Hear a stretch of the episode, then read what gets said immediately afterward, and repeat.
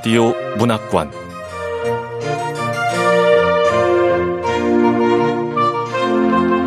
한국 단편 문학 특선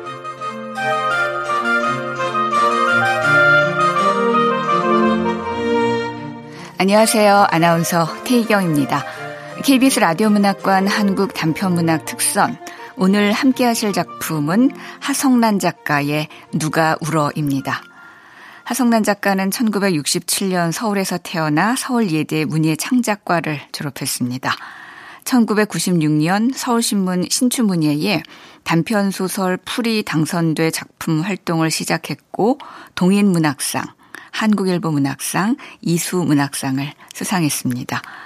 소설집으로 루빈의 술잔, 옆집 여자, 푸른 수염의 첫 번째 아내, 외하스, 여름의 맛, 장편 소설로 식사의 즐거움, 사포로 여인숙, 내 영화의 주인공, A, 크리스마스 캐럴 등 많습니다. KBS 라디오 문학관 한국 단편문학 특선, 하성란 작가의 누가 울어 지금 만나보겠습니다.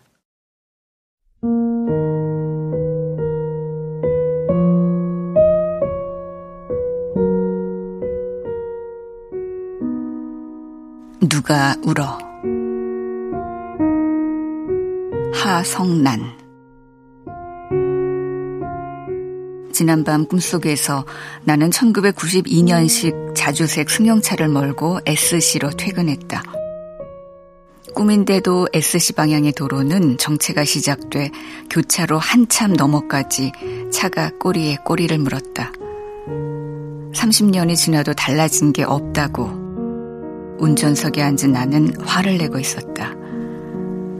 그렇게 실체 없는 무언가를 미워하다 보면 SC에 도착할 무렵 손가락 하나 까딱할 수 없을 정도로 녹초가 돼 있었다.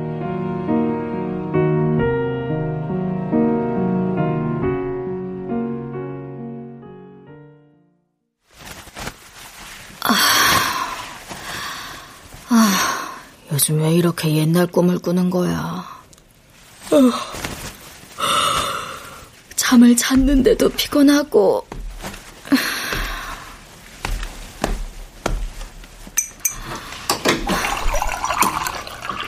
벌써 30년도 더 된 신혼 때 일이 왜 자꾸 꿈에 보이는 건지 원.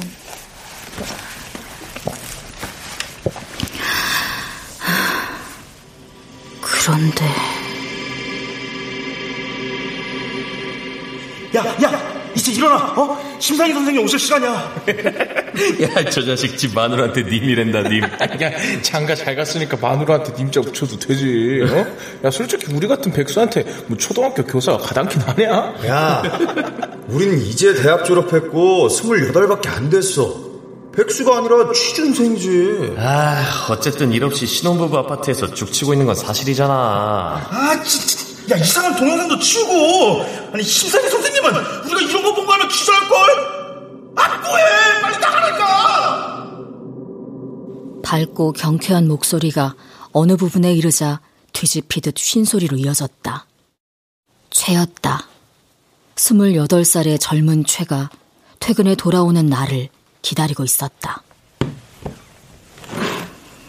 근데 꿈속에서 분명 홍은 없었어. 다섯 명이 늘 붙어 다녔는데 왜 없었지? 아닌가? 홍의 목소리는 들은 것 같은데. 사, 상희 씨 왜 울어요? 상희 씨 울지 말아요. 아, 내가 지금 무슨 생각을 하는 거야?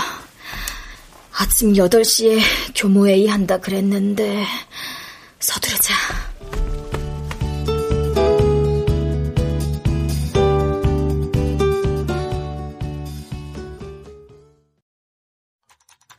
오늘 미술 시간에는 자화상을 그리게 해야지. 저도 준거 아니죠? 아직 8시 10분 전입니다. 그리고 교무주임도 아직 하는 것 같은데요. 어, 초등학교 교재 준비는 집안 살림하고 똑같은 거 있죠. 무슨 소리예요, 이 선생님? 우리 심 선생님은 혼자 사시니까 집안 살림이 얼마나 해도 해도 표시가 안 나는지 모르시죠?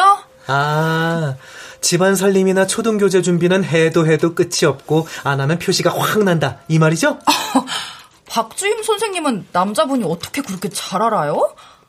아, 맞벌이라 박 선생님도 집안일 하시는구나? 네. 아, 근데 참 이상해요.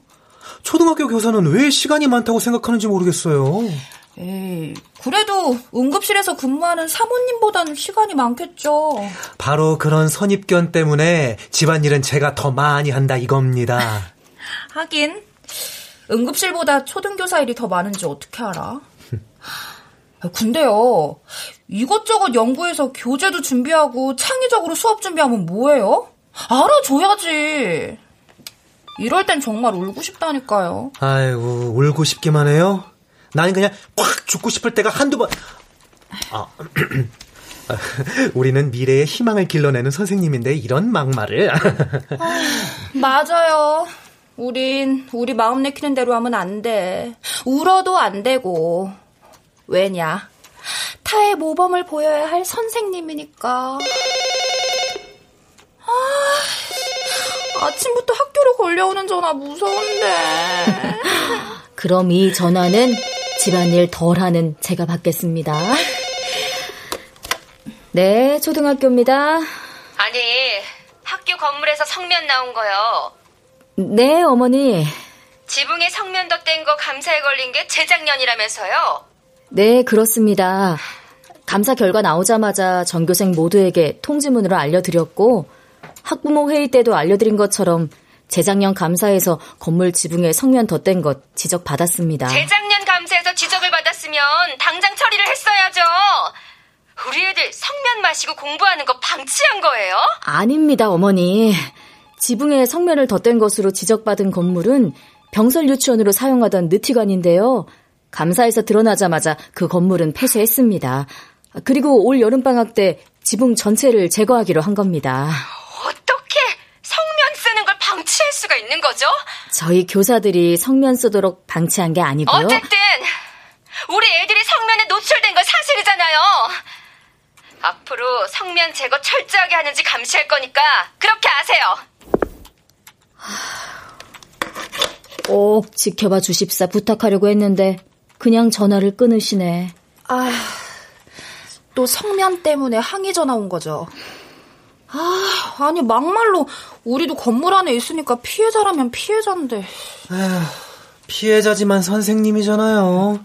타의 모범을 보여야 하는. 아, 또 울고 싶다. 교권. 그런 단어가 있었는지도 모르겠어요. 애들은 점점 줄어들고 그나마 한두 명 있는 자식 오냐오냐 귀하게 키우니 이런 일은 앞으로 점점 더 할 겁니다. 해마다 학생 수가 급감해서 지금 내가 맡고 있는 6학년 4반은 남학생 12, 여학생 11였다. 그러고도 빈 교실이 남아돌아 지금의 학교로 부임한 그해 학교 건물 한 동의 1층에 병설 유치원이 들어섰다. 바로 그 느티관 건물 지붕에 성면을 덧댄 사실이 재작년 감사에서 드러났고 그 제거 작업으로 학교와 유치원이 장장 50일간의 긴 여름방학에 들어갈 예정이었다. 어, 8시 지났는데 교무주임 뭐야? 왜 안 나타나죠? 어유 우리 김희정 선생님은 아침부터 뭐가 이렇게 바쁘시나? 아, 수학 채점을 덜했거든요. 아, 일이 너무 많아요. 해도 해도 끝이 없어. 그나저나 교무주임이 늦을 사람이 아닌데. 8시 정각에 교무회의를 시작하겠다고 공지해놓고 정작 당사자인 교무주임은 10분이 지나도 나타나지 않았다. 나는 5년 후배인 그를 잘 알았고 내가 아는 그는 약속에 있어 철저한 사람이었다. 교무주임이 이렇게 늦게 온다는 건 늦잠을 잤거나 버스를 놓쳤을 거야.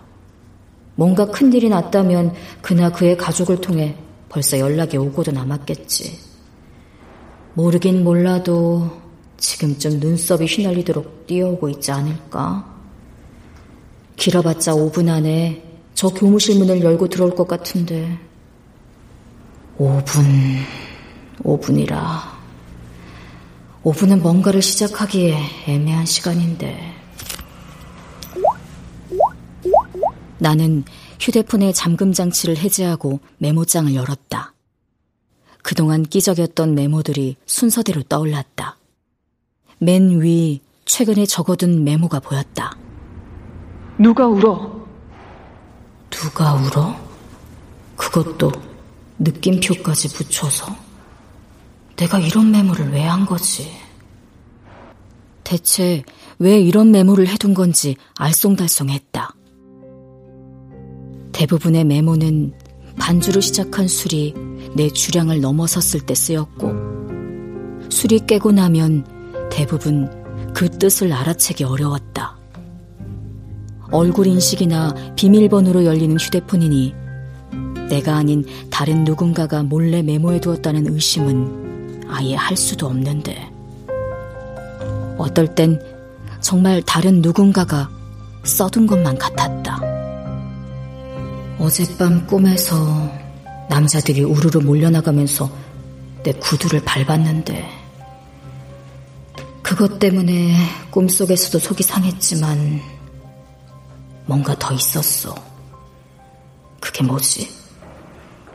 최근에 내가 구상하고 있는 소설 소재들하고 관련이 있나? 음. 꿈? 너를 봐? 왜 이렇게 놀라세요? 저예요, 김희정. 바로 옆에서 들리는 하이톤의 목소리에 무심코 고개를 돌렸다가 화들짝 놀라고 말았다. 내가 진심으로 놀라는 바람에 그쪽이 나보다 더 놀랐다. 김희정 선생이었다. 지난 1년 동안 마스크 쓴 얼굴들에 익숙해질 만도 한데 나는 한 번의 얼굴을 알아보지 못하고 매번 반박자 늦게 사람들을 알아보았다. 쌤, 그렇게 비밀스러운 거면 글자를 좀 작게 하시든가요. 어찌나 글자가 큰지 교무실 문에서도 다 보여요. 근데 쌤은 꿈도 글로 남겨두시는구나. 역시 작가는 달라. 그제야 나도 모르는 새 메모장에 꿈 열흘밤이라고 써둔 걸 알아챘다. 이런 것 하나도 내 상상력이 아니라 일본 소설가의 소설 제목이나 베끼고 있다는 씁쓸함이 따라붙었다. 사실 매번 돋보기를 챙기는 것이 귀찮아 휴대폰 글자 크기를 200%로 키워둔 게 떠올랐다. 그런데 우리 심쌤, 어젯밤 꿈에 어디 좋은 데라도 다녀오셨나? 어디요? 어디 다녀오셨어요? 멋진 남친이라도 만나셨나? 뭔가 잔뜩 기대하고 있는 김 선생한테 꿈속에서 차를 몰고 간 곳이 30년 전 최화 신혼을 시작한 낡고 작은 아파트였다고 말할 순 없지. 이럴 땐 그냥 모른 척 해주면 좋으련만. 김 선생이 내 얼굴을 빤히 들여다보네. 오, 우리 심쌤 얼굴 빨개진다. 정말 남친 생긴 거 아니에요? 뭐야, 같이 좀 웃어요. 아이, 혼자 사는 교사 겸 작가한테 대놓고 그러면. 되지요. 됩니다. 아.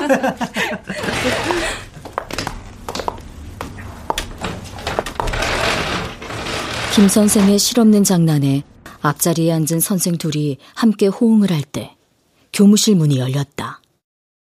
양복을 말끔하게 차려입은 교장을 앞세우고 교무주임이 들어섰다. 들어와시오. 어. 아, 교무주임은 지각을 한 게 아니었어. 진작 학교에 도착해놓고 교장실에 들러 이야기 나누느라 시간을 어긴 거구나. 그래, 근무 평점을 주는 건 교장이고 좋은 평점을 받으려면 어쩔 수 없는 일인지도 모르겠다. 그는 교감이 되기 위해 착실하게 마일리지를 쌓고 있을 뿐이다. 교무실 안쪽에 앉아있을 교감의 표정이 대충 예상되었지만 불어 확인하고 싶지는 않았다. 얼마 전 행정실장이 교감을 패싱하고 바로 교장에게 결제를 받은 일로 그는 가뜩이나 자존심이 상해 있었다. 자, 지금부터 교무회의 시작하겠습니다. 에, 성명 제거랑 관련해서는 작년 2학기 때부터 학부모들한테 공지를 했는데요. 막상 여름방학이 길어지니까 또 다른 문제들이 발생하는 것 같습니다. 김 선생은 회의 내용은 듣는 둥 마는 둥 자리에 앉은 뒤부터 아이들의 수학 시험지를 채점하고 있었다. 교감 선생님도 한 말씀 하시죠. 네. 성면 때문에 학부모들 항의 전화가 이만저만이 아닙니다. 선생님들 수업 가고 나면 교무실 지키는 사람은 저 혼자입니다. 버섯목이라 뒤집어 보일 수도 없고 느티관 지붕에서만 성면이 나왔다고 하는데도 도무지 믿어주시질 않는 겁니다. 느티관의 지붕뿐이라는 학교의 발표를 나도 전적으로 다 믿는 건 아니었다. 성면의 폐해가 알려진 뒤에 건축된 학교 실내 체육관이야 그렇다 치더라도 느티관과 거의 같은 시기에 지어진 진달래관에서 성면이 하나도 발견되지 않았다니. 그렇다면 그 당시 내열성, 내화성이 뛰어나 앞다퉈 시공했던 성면을 일절 쓰지 않았다는 건데. 그렇다면 그거야말로 정말 말이 되지 않았다. 교장이 교감의 이야기를 이어받았다. 다들 아시겠지만 제가 내년이면 정년입니다. 정년 앞두고 코로나에다가 성명까지 참 어쨌든 7월 초부터 대대적인 성면 제거 공사가 시작되니까 그때까지 각별하게 주의해 주세요. 지금 제 심정이 곧 산속 외딴집 문설주에 귀 기울이고선 눈먼 처녀 같습니다. 웬 윤사월? 근데 교장 선생님이 시를 인용해도 선생님들이 별 반응을 안 하네. 그렇지, 심 선생. 어디 계시나, 우리 심상희 선생? 아이. 나는 가만히 있는데 김희전 선생이 빨간 펜을 던지듯 툭 내려놓았다. 얼마나 눈을 부릅떴는지 옆에서 봐도 꼭 하카춤을 추는 마오리족의 남자 같았다. 이러다 이 있습니다. 의자를 밀치며 분연히 일어서는 것은 아닐까 조마조마했다. 나는 참으라는 뜻으로 김 선생보다 더 눈을 부릅떴다. 김 선생, 안 돼. 네. 마스크를 쓰게 되면서 언제부턴가 나는 눈에 감정을 담으려 애를 썼다. 다행히 김 선생은 내 눈빛을 읽었고 잠시 숨을 고르더니 펜을 다시 집어들었다. 4년 전 같은 해 부임했다는 이유로 교장과 우리로 묶인 뒤 툭하면 교장은 소환하듯 나를 부르곤 했다. 오래전 내가 신춘문예로 등단한 것을 어떻게 알고는 1년에 한두 번 있는 학교 행사에 연설문을 맡기는 것으로 모자라 이렇듯 아무 때나 자신이 인용한 시나 글귀의 출처를 묻고 동조를 구하는 통에 나로서는 여간 난감한 일이 아닐 수 없었다. 선생들 틈에서 나를 발견하지 못한 교장이 못내 아쉽다는 듯 말했다. 글을 쓰시는 우리 심 선생님이라면은 단번에 제 심정을 아시고도 남을 텐데 말입니다. 네. 자, 모쪼록 교장 선생님이 무사히 정년을 맞이할 수 있도록 우리 다 같이 파이팅! 파이팅! 네. 파이팅! 옆에 서서 회의를 진행하던 교무 주임이 파이팅을 외쳤고 선생들 몇이 마지못해 박수를 쳤다.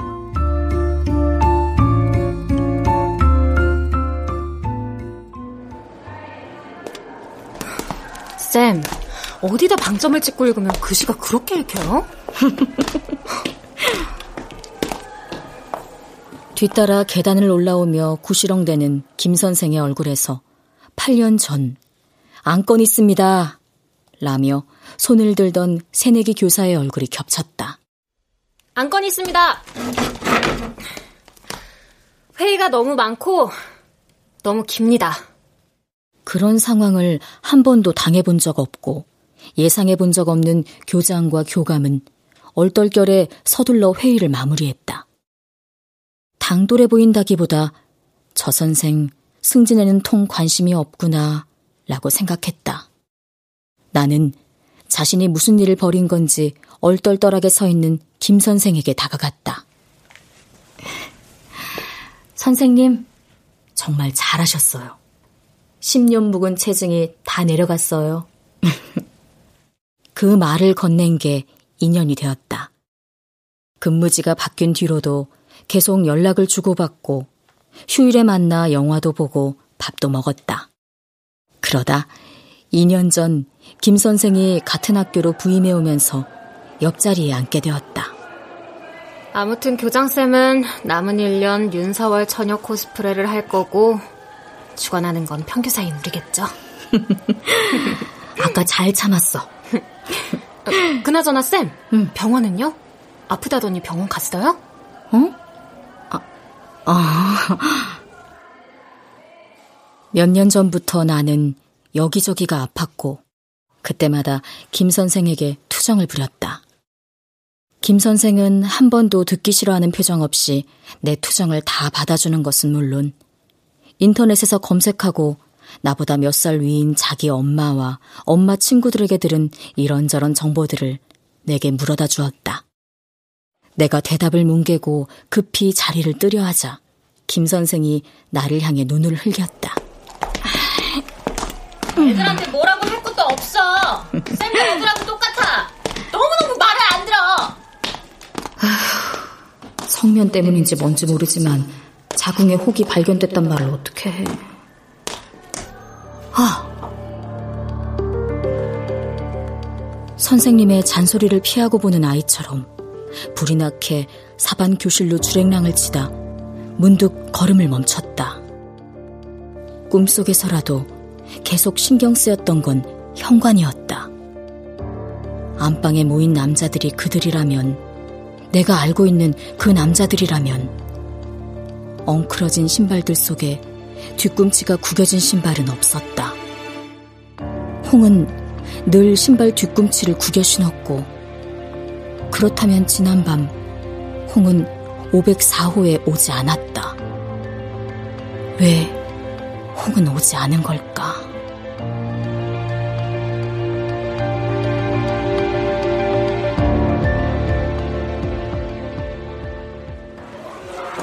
자, 6학년 4반. 오늘 미술 시간에는 자화상을 그릴 거예요. 자화상이요? 넌 초상화도 모르냐? 아, 고 반문하는 애, 그런 애를 한심하게 쳐다보는 애, 힘들어하게 말하는 애까지. 우리 반 애들도 이렇게 다양한데, 최하고 친구들도 다 같을 순 없지. 특히 내성적인 홍은 어울리기 힘들었을 거야. 하, 근데 왜 이렇게 갑갑하지? 자화상 그리기 시작합시다. 네.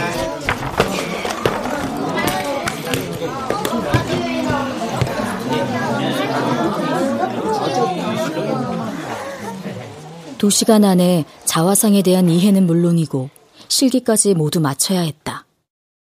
50명이 넘는 학생들을 가르치던 때를 생각하면 지금의 20명 안팎은 일도 아니었지만 수업을 따라오지 못하는 아이들은 여전하고 어쩔 수 없이 그 아이들은 낙오시킨 채로 진도를 빼야 했다.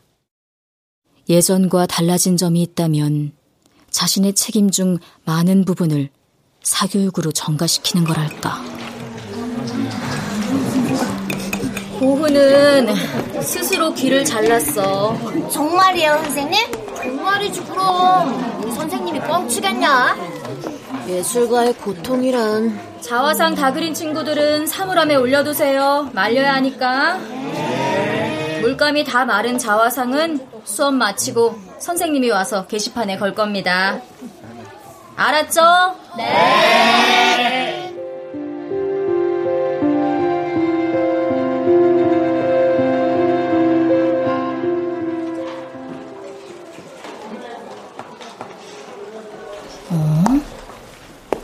스물넉 장? 나는 한 발 물러선 채로 게시판에 걸린 아이들의 그림들을 바라보다가 고개를 갸웃했다. 게시판에 걸린 그림은 모두 스물넉 장. 아무래도 뭔가 이상했다. 다시 세어볼 필요도 없었다. 가로 여섯 장, 세로 넉 장, 딱 맞아 떨어졌다. 우리 반은 여학생 11명, 남학생 12명. 그럼 아이들의 자화상도 스물 석 장이어야 했다. 스물셋. 수학자들이 좋아한다는 소수.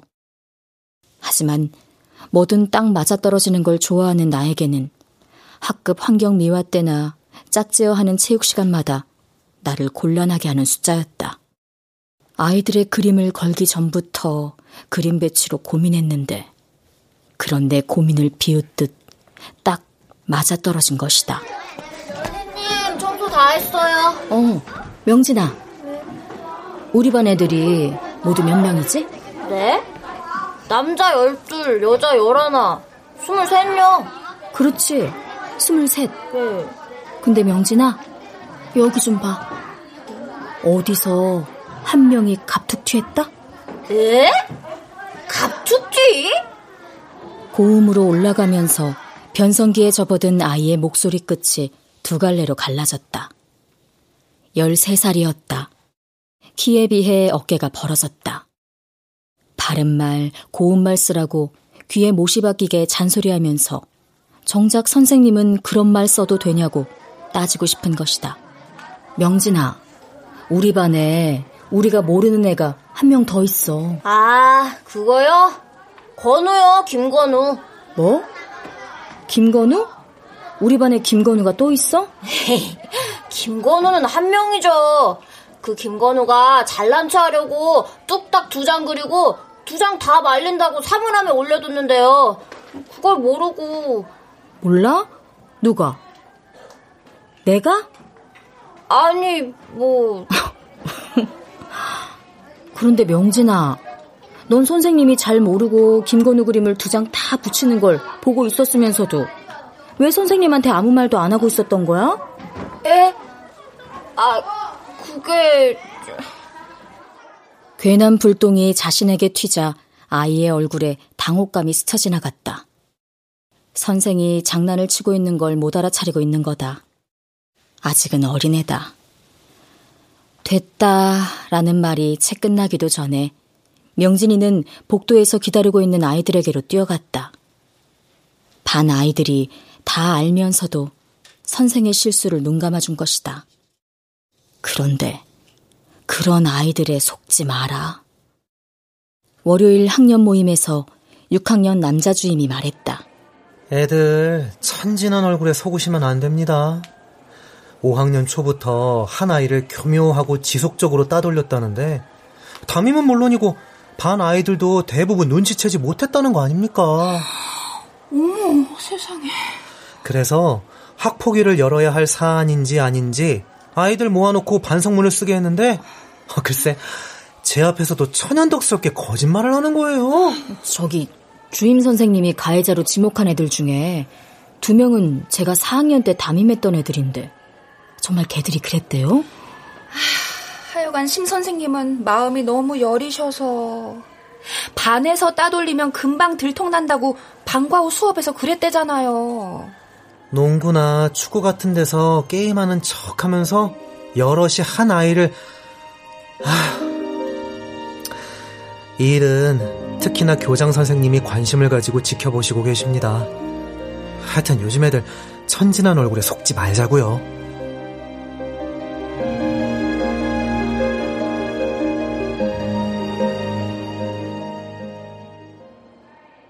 김건우라고 사인이 된 그림이 두 장. 건우라면, 아, 고흐, 했던 아이다. 그런데 두 그림은 한 사람이 그렸다고는 믿기지 않을 만큼 너무도 달랐다. 화풍의 문제가 아니었다. 무채색과 원색을 쓴 점 때문이라고도 할 수 없었다. 도화지 가득 얼굴이 그려져 있는데 갈수록 하관이 빨아 고개를 숙인 상태에서 두 눈만 치켜뜨고 누군가를 몰래 보고 있는 듯한 모습이었다.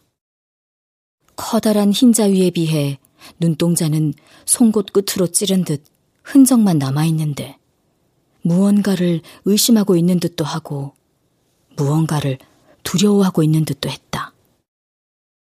활짝 웃고 있는 다른 그림과 대비가 된 탓일까? 보는 이의 마음도 무겁고 불편해지는 그림이었다. 건우라는데 건우가 아니었다. 낯설어 그 옛날처럼 그때도 홍은 따돌리고 있었던 건가? 왜? 최는 두 얼굴을 하고 있었을까? 하여튼 그때 난 울고 싶었는데 명진아 네가 모른다 우리 반에 건우가 한 명 더 있어 혼잣말처럼 중얼거렸는데 잠시 사이를 두고 끝이 갈라지는 남자 목소리를 들었다. 예?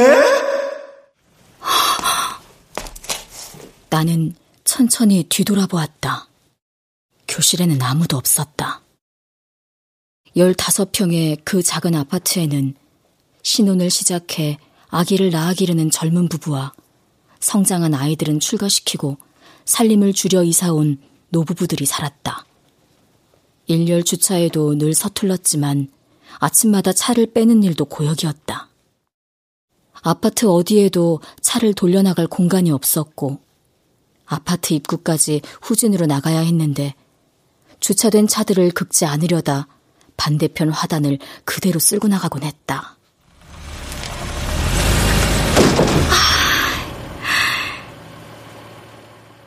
1년도 되지 않아 내 차는 흠집 투성이가 되었다.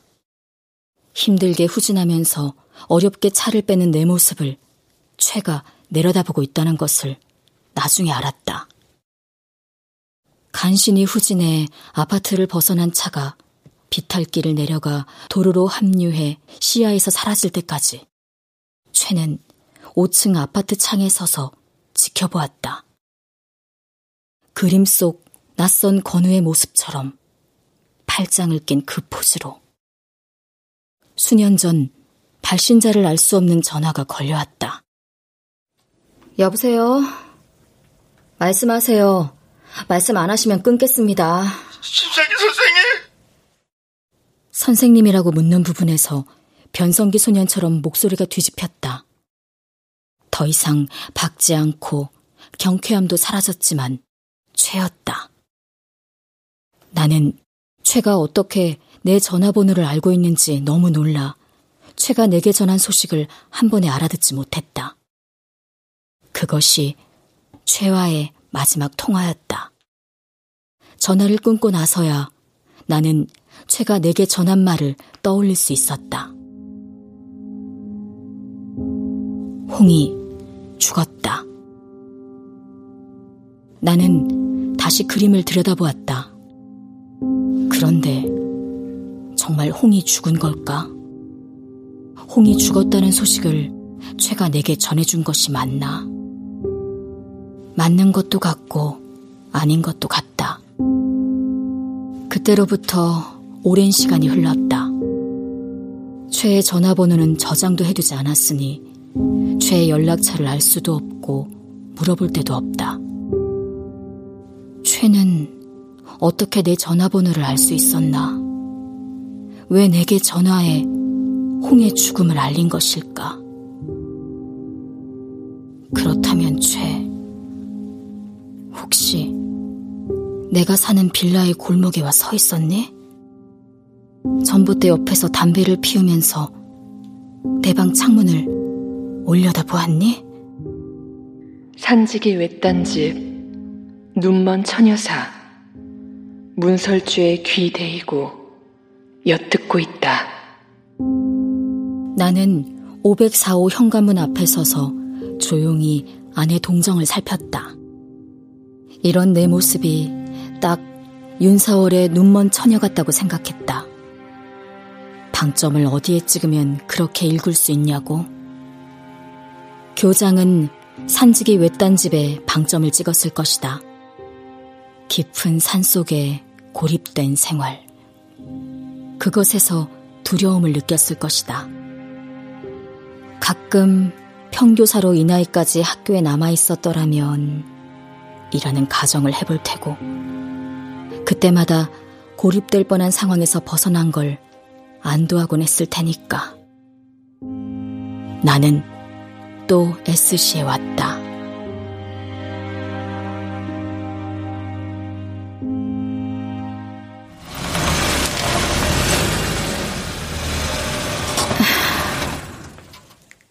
SC에 접어들 무렵 날은 저물었고 이번에도 내 차는 빗두름하게 주차되었다.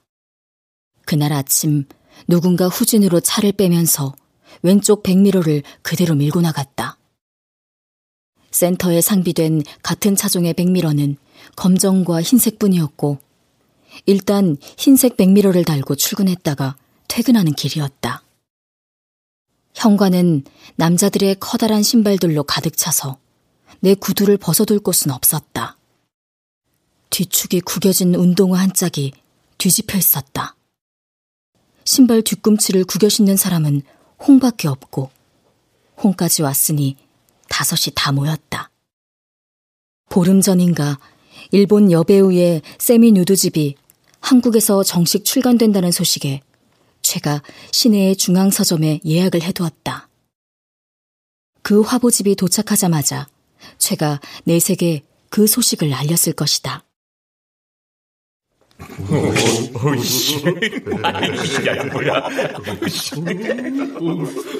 안방의 저 남자들은 앞으로 일어날 일에 대해 하나도 알지 못하고 있다. 홍은 친구의 부름에 오긴 했지만 어쩌면 부끄러워서 여배우의 가슴 쪽으로는 눈길도 주지 못한 채 조금 떨어져 앉아 있을지도 모른다. 현관 가장 안쪽에 구두를 벗어두고 안으로 들어왔다. 발소리를 죽여 작은 방으로 들어와 문을 닫았다. 홍이 조금만 더 놀다 가도록 그냥 두자. 홍이 즐거운 시간을 보냈던 건 이때뿐이었을지 모르니까. 아, 이제 진짜 일어나! 아, 심상희 선생님 오실 시간이라고! 야, 빨리, 빨리, 빨리, 빨리 서둘러! 알았어, 알았어. 문이 열리고 신을 찾아 씻는 듯 현관 쪽이 소란스럽더니 다시 조용해졌다. 나는 방문을 열고 밖을 살폈다. 홍은 아무것도 알지 못하고 나는 홍에게 어떤 말도 해줄 수가 없다. 그러자 눈시울이 뜨거워졌다. 우, 우, 울어요? 사, 상희 씨, 왜 울어요? 울, 울긴요. 누가 울어? 사, 상희 씨, 우, 울지 말아요. 형수님이라고 불러요. 당황해하는 홍의 얼굴은 안 봐도 알 것 같았다. 그들 다섯은 전부 달랐지만 특히나 홍은 다른 넷과 성향이나 기질이 달랐다. 함께 어울리려 그들을 따라하려다가도 홍은 결정적일 때 주춤거렸다. 1층에서 남자들이 홍의 별명을 불렀고 홍이 힐끗 계단 아래를 내려다보았다. 먼저 내려간 애들이 상희 씨 차 봤다고 밴댕이 무침 먹는데 상희 씨 빠지면 안 된다고 빨리 데리고 오라고요. 할 말을 한 번에 쏟아내고는 홍이 휙 뒤돌아서 계단을 뛰어내려갔다. 눈물을 닦고 눈가와 뺨에 분을 덧칠한 뒤 코트를 걸쳤다. 1층에 가까워질수록 차 앞에서 담배를 피우면서 농담을 주고받는 남자들의 웃음소리가 가까워졌다. 밖은 시야를 분간할 수 없을 만큼 어두웠다. 남자들의 목소리도 더는 들리지 않았다. 아무리 어두워도 새로 단 흰색 백미러만큼은 희끗 빛이 날 텐데. 꿈속에서라도 나는 그런 생각을 했고, 어둠 속에 떠 있을 흰색 백미러를 찾아 헤매다 깼다.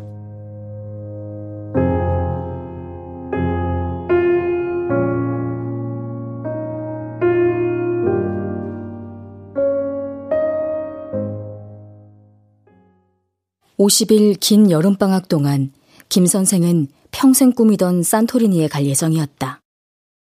학생 시절 이온음료 광고의 배경이 된 그곳을 본 뒤로 언젠가 꼭 한번 가보리라 결심했다고 했다. 하지만 김 선생이 찾아낸 곳은 제주도에 있는 산토린이라는 이름의 펜션이었다. 코로나는 풀렸지만 비행기표 구하기도 힘들고 그래서 올 여름방학에는 제주도로 만족하려고요. 어, 심 선생님, 여기 제주도 산토리니 사진 좀 보세요. 음. 건물도 흰색이고 파란색 페인트 칠까지 돼 있어요. 근데 여긴 관광단지도 아닌 것 같은데? 맞아요. 바다하고도 멀고 귤밭밖에 없어요. 오, 김희정 선생님도 이제 드디어 벽지 가산점을 챙기려는 거야? 어떤 곳인가 미리 답사 차원에서 가보는 거고? 저도 이참에 교장을 목표로 해볼까요? 아, 그래. 김 선생은 교장 목표로 하라니까. 내가 평교사의 애로사항에 대해선 귀에 못이 박히도록 말했잖아. 음, 그럼 쌤은요? 그렇게 좋은 걸 쌤은 왜 안 하신 거예요? 응? 꿈과는 달리 나는 내 차에 남자 다섯을 태우고 밴댕이 회를 자주 먹으러 다녔다. 자, 심상희 선생님, 이대로 교장까지 가자! 가자! 가자! 나는 운전하느라 웃느라 아무 대답도 할 수 없었다. 그걸 최는 내 목표가 교장이라고 생각한 모양이었다. 차례차례 남자들을 다 내려주고 최와 단 둘만 남았다. 비탈길을 올라오는 길에 최가 혼잣말처럼 중얼거렸다. 심상희 선생님, 야심도 크십니다. 네? 나는 내 속에 그렇게 큰 분노가 있을 줄 몰랐다. 여느 때와 달리 대상을 찾은 그 분노는 걷잡을 수 없이 커져서 나는 3, 4호 현관 앞에 채를 내려주자마자 그대로 차를 몰아 축대로 돌진했다. 그날 내 분노의 대상은 바로 나였다. 에어백도 없는 차에서 목뼈가 부러지지 않은 건 천운이었다.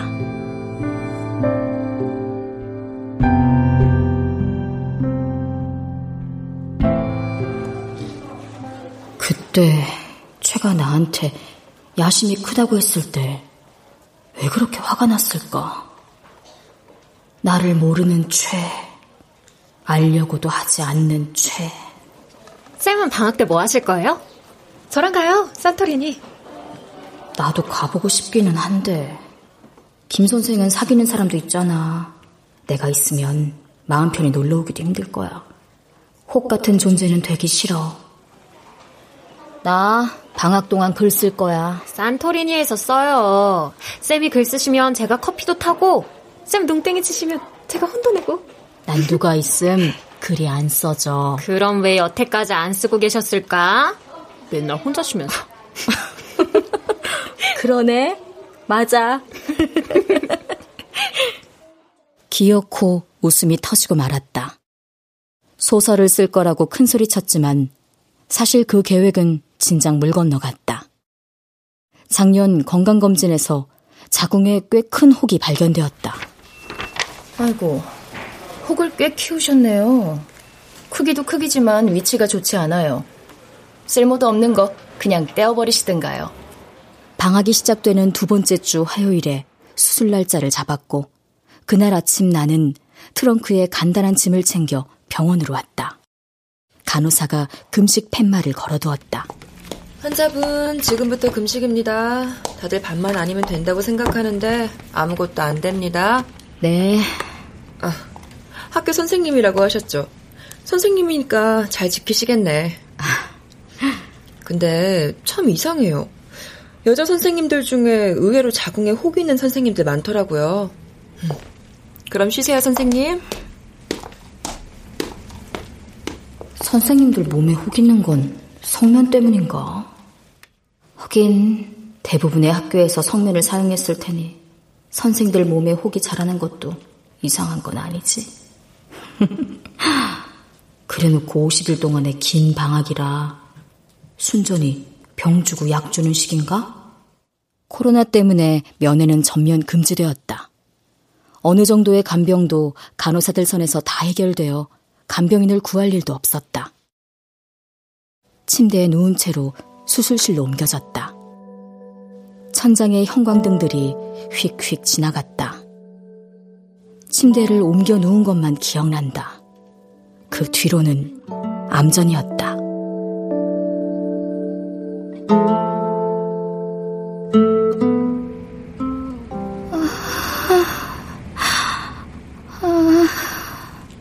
눈을 떴을 때는 다시 입원실 내 자리였고, 내 배에는 피주머니와 소변주머니로 가는 두 개의 플라스틱 대롱이 달려 있었다. 잠이 몰려왔고, 잠을 뚫고 통증이 몰려오면 나는 신음소리를 냈다. 진통제 들어가니까 통증은 좀 괜찮아지실 거예요. 간호사가 달려와서 링거줄에 진통제가 든 주사기를 꽂는 게 보였고 나는 다시 잠이 들었다. 얕은 잠에서 깼을 때 꿈 내용은 기억나지 않는데 누군가 내 구두를 밟고 갔다는 것만 또렷해서 또 SC로 가는 꿈을 꾼 모양이라고 생각했다. 아, 간호사 선생님, 가, 간호사 선생님. 아. 나는 손을 휘적거리면서 간호사를 불렀다. 한참 만에 간호사가 다가왔고 링거병을 확인한 뒤 내 이름을 불렀다. 심상희 씨. 심상희 선생님이 아니라 심상희 씨라고 불러주니까 내 몸이 가벼워지는 느낌이야. 심상희 씨, 왜 울어요? 그렇게 아파요? 울긴 누가 울어요. 누가 울어. 이번에도 입은 떼어지지 않았다. 마스크가 축축하게 젖어 있다. 방점은 울어요에도 아파요에도 없다. 나는 늘 두려웠다. 두려워서 뒤를 돌아보았고, 두려워서 횡단보도 앞에 서 있는 남자의 그림자에도 가슴이 철렁했다. 두려운 마음으로 전봇대 아래에 떨어진 담배꽁초에 술을 세웠다. 김희정 선생한테는 말할 수 있을까? 나는 계속 두려웠고, 문득문득 공포스러웠어요. 날카롭고 차디찬 뭔가가 배로 쏙 들어오는 듯한 섬쩍지근한 느낌에 종종 몸을 떨었죠. 김 선생은 이해할 수 있을까요? 김 선생, 나는 종종 SC로 가는 꿈을 꿔요. 아무리 잘 놓아도 내 구두는 누군가 밟고 가고 매일 저녁 내 차는 삐뚤음하게 주차가 되죠. 이게 사랑이에요? 이게 사랑이에요? 김 선생이 마스크 위에 두 눈을 부릅뜰 것만 같았다.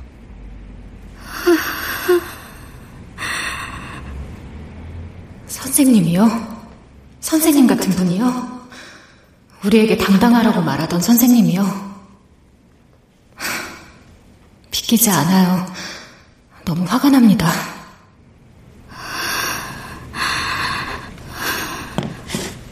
나는 손을 더듬어 사물함에 놓아둔 휴대폰을 찾아 얼굴에 갖다 대었다.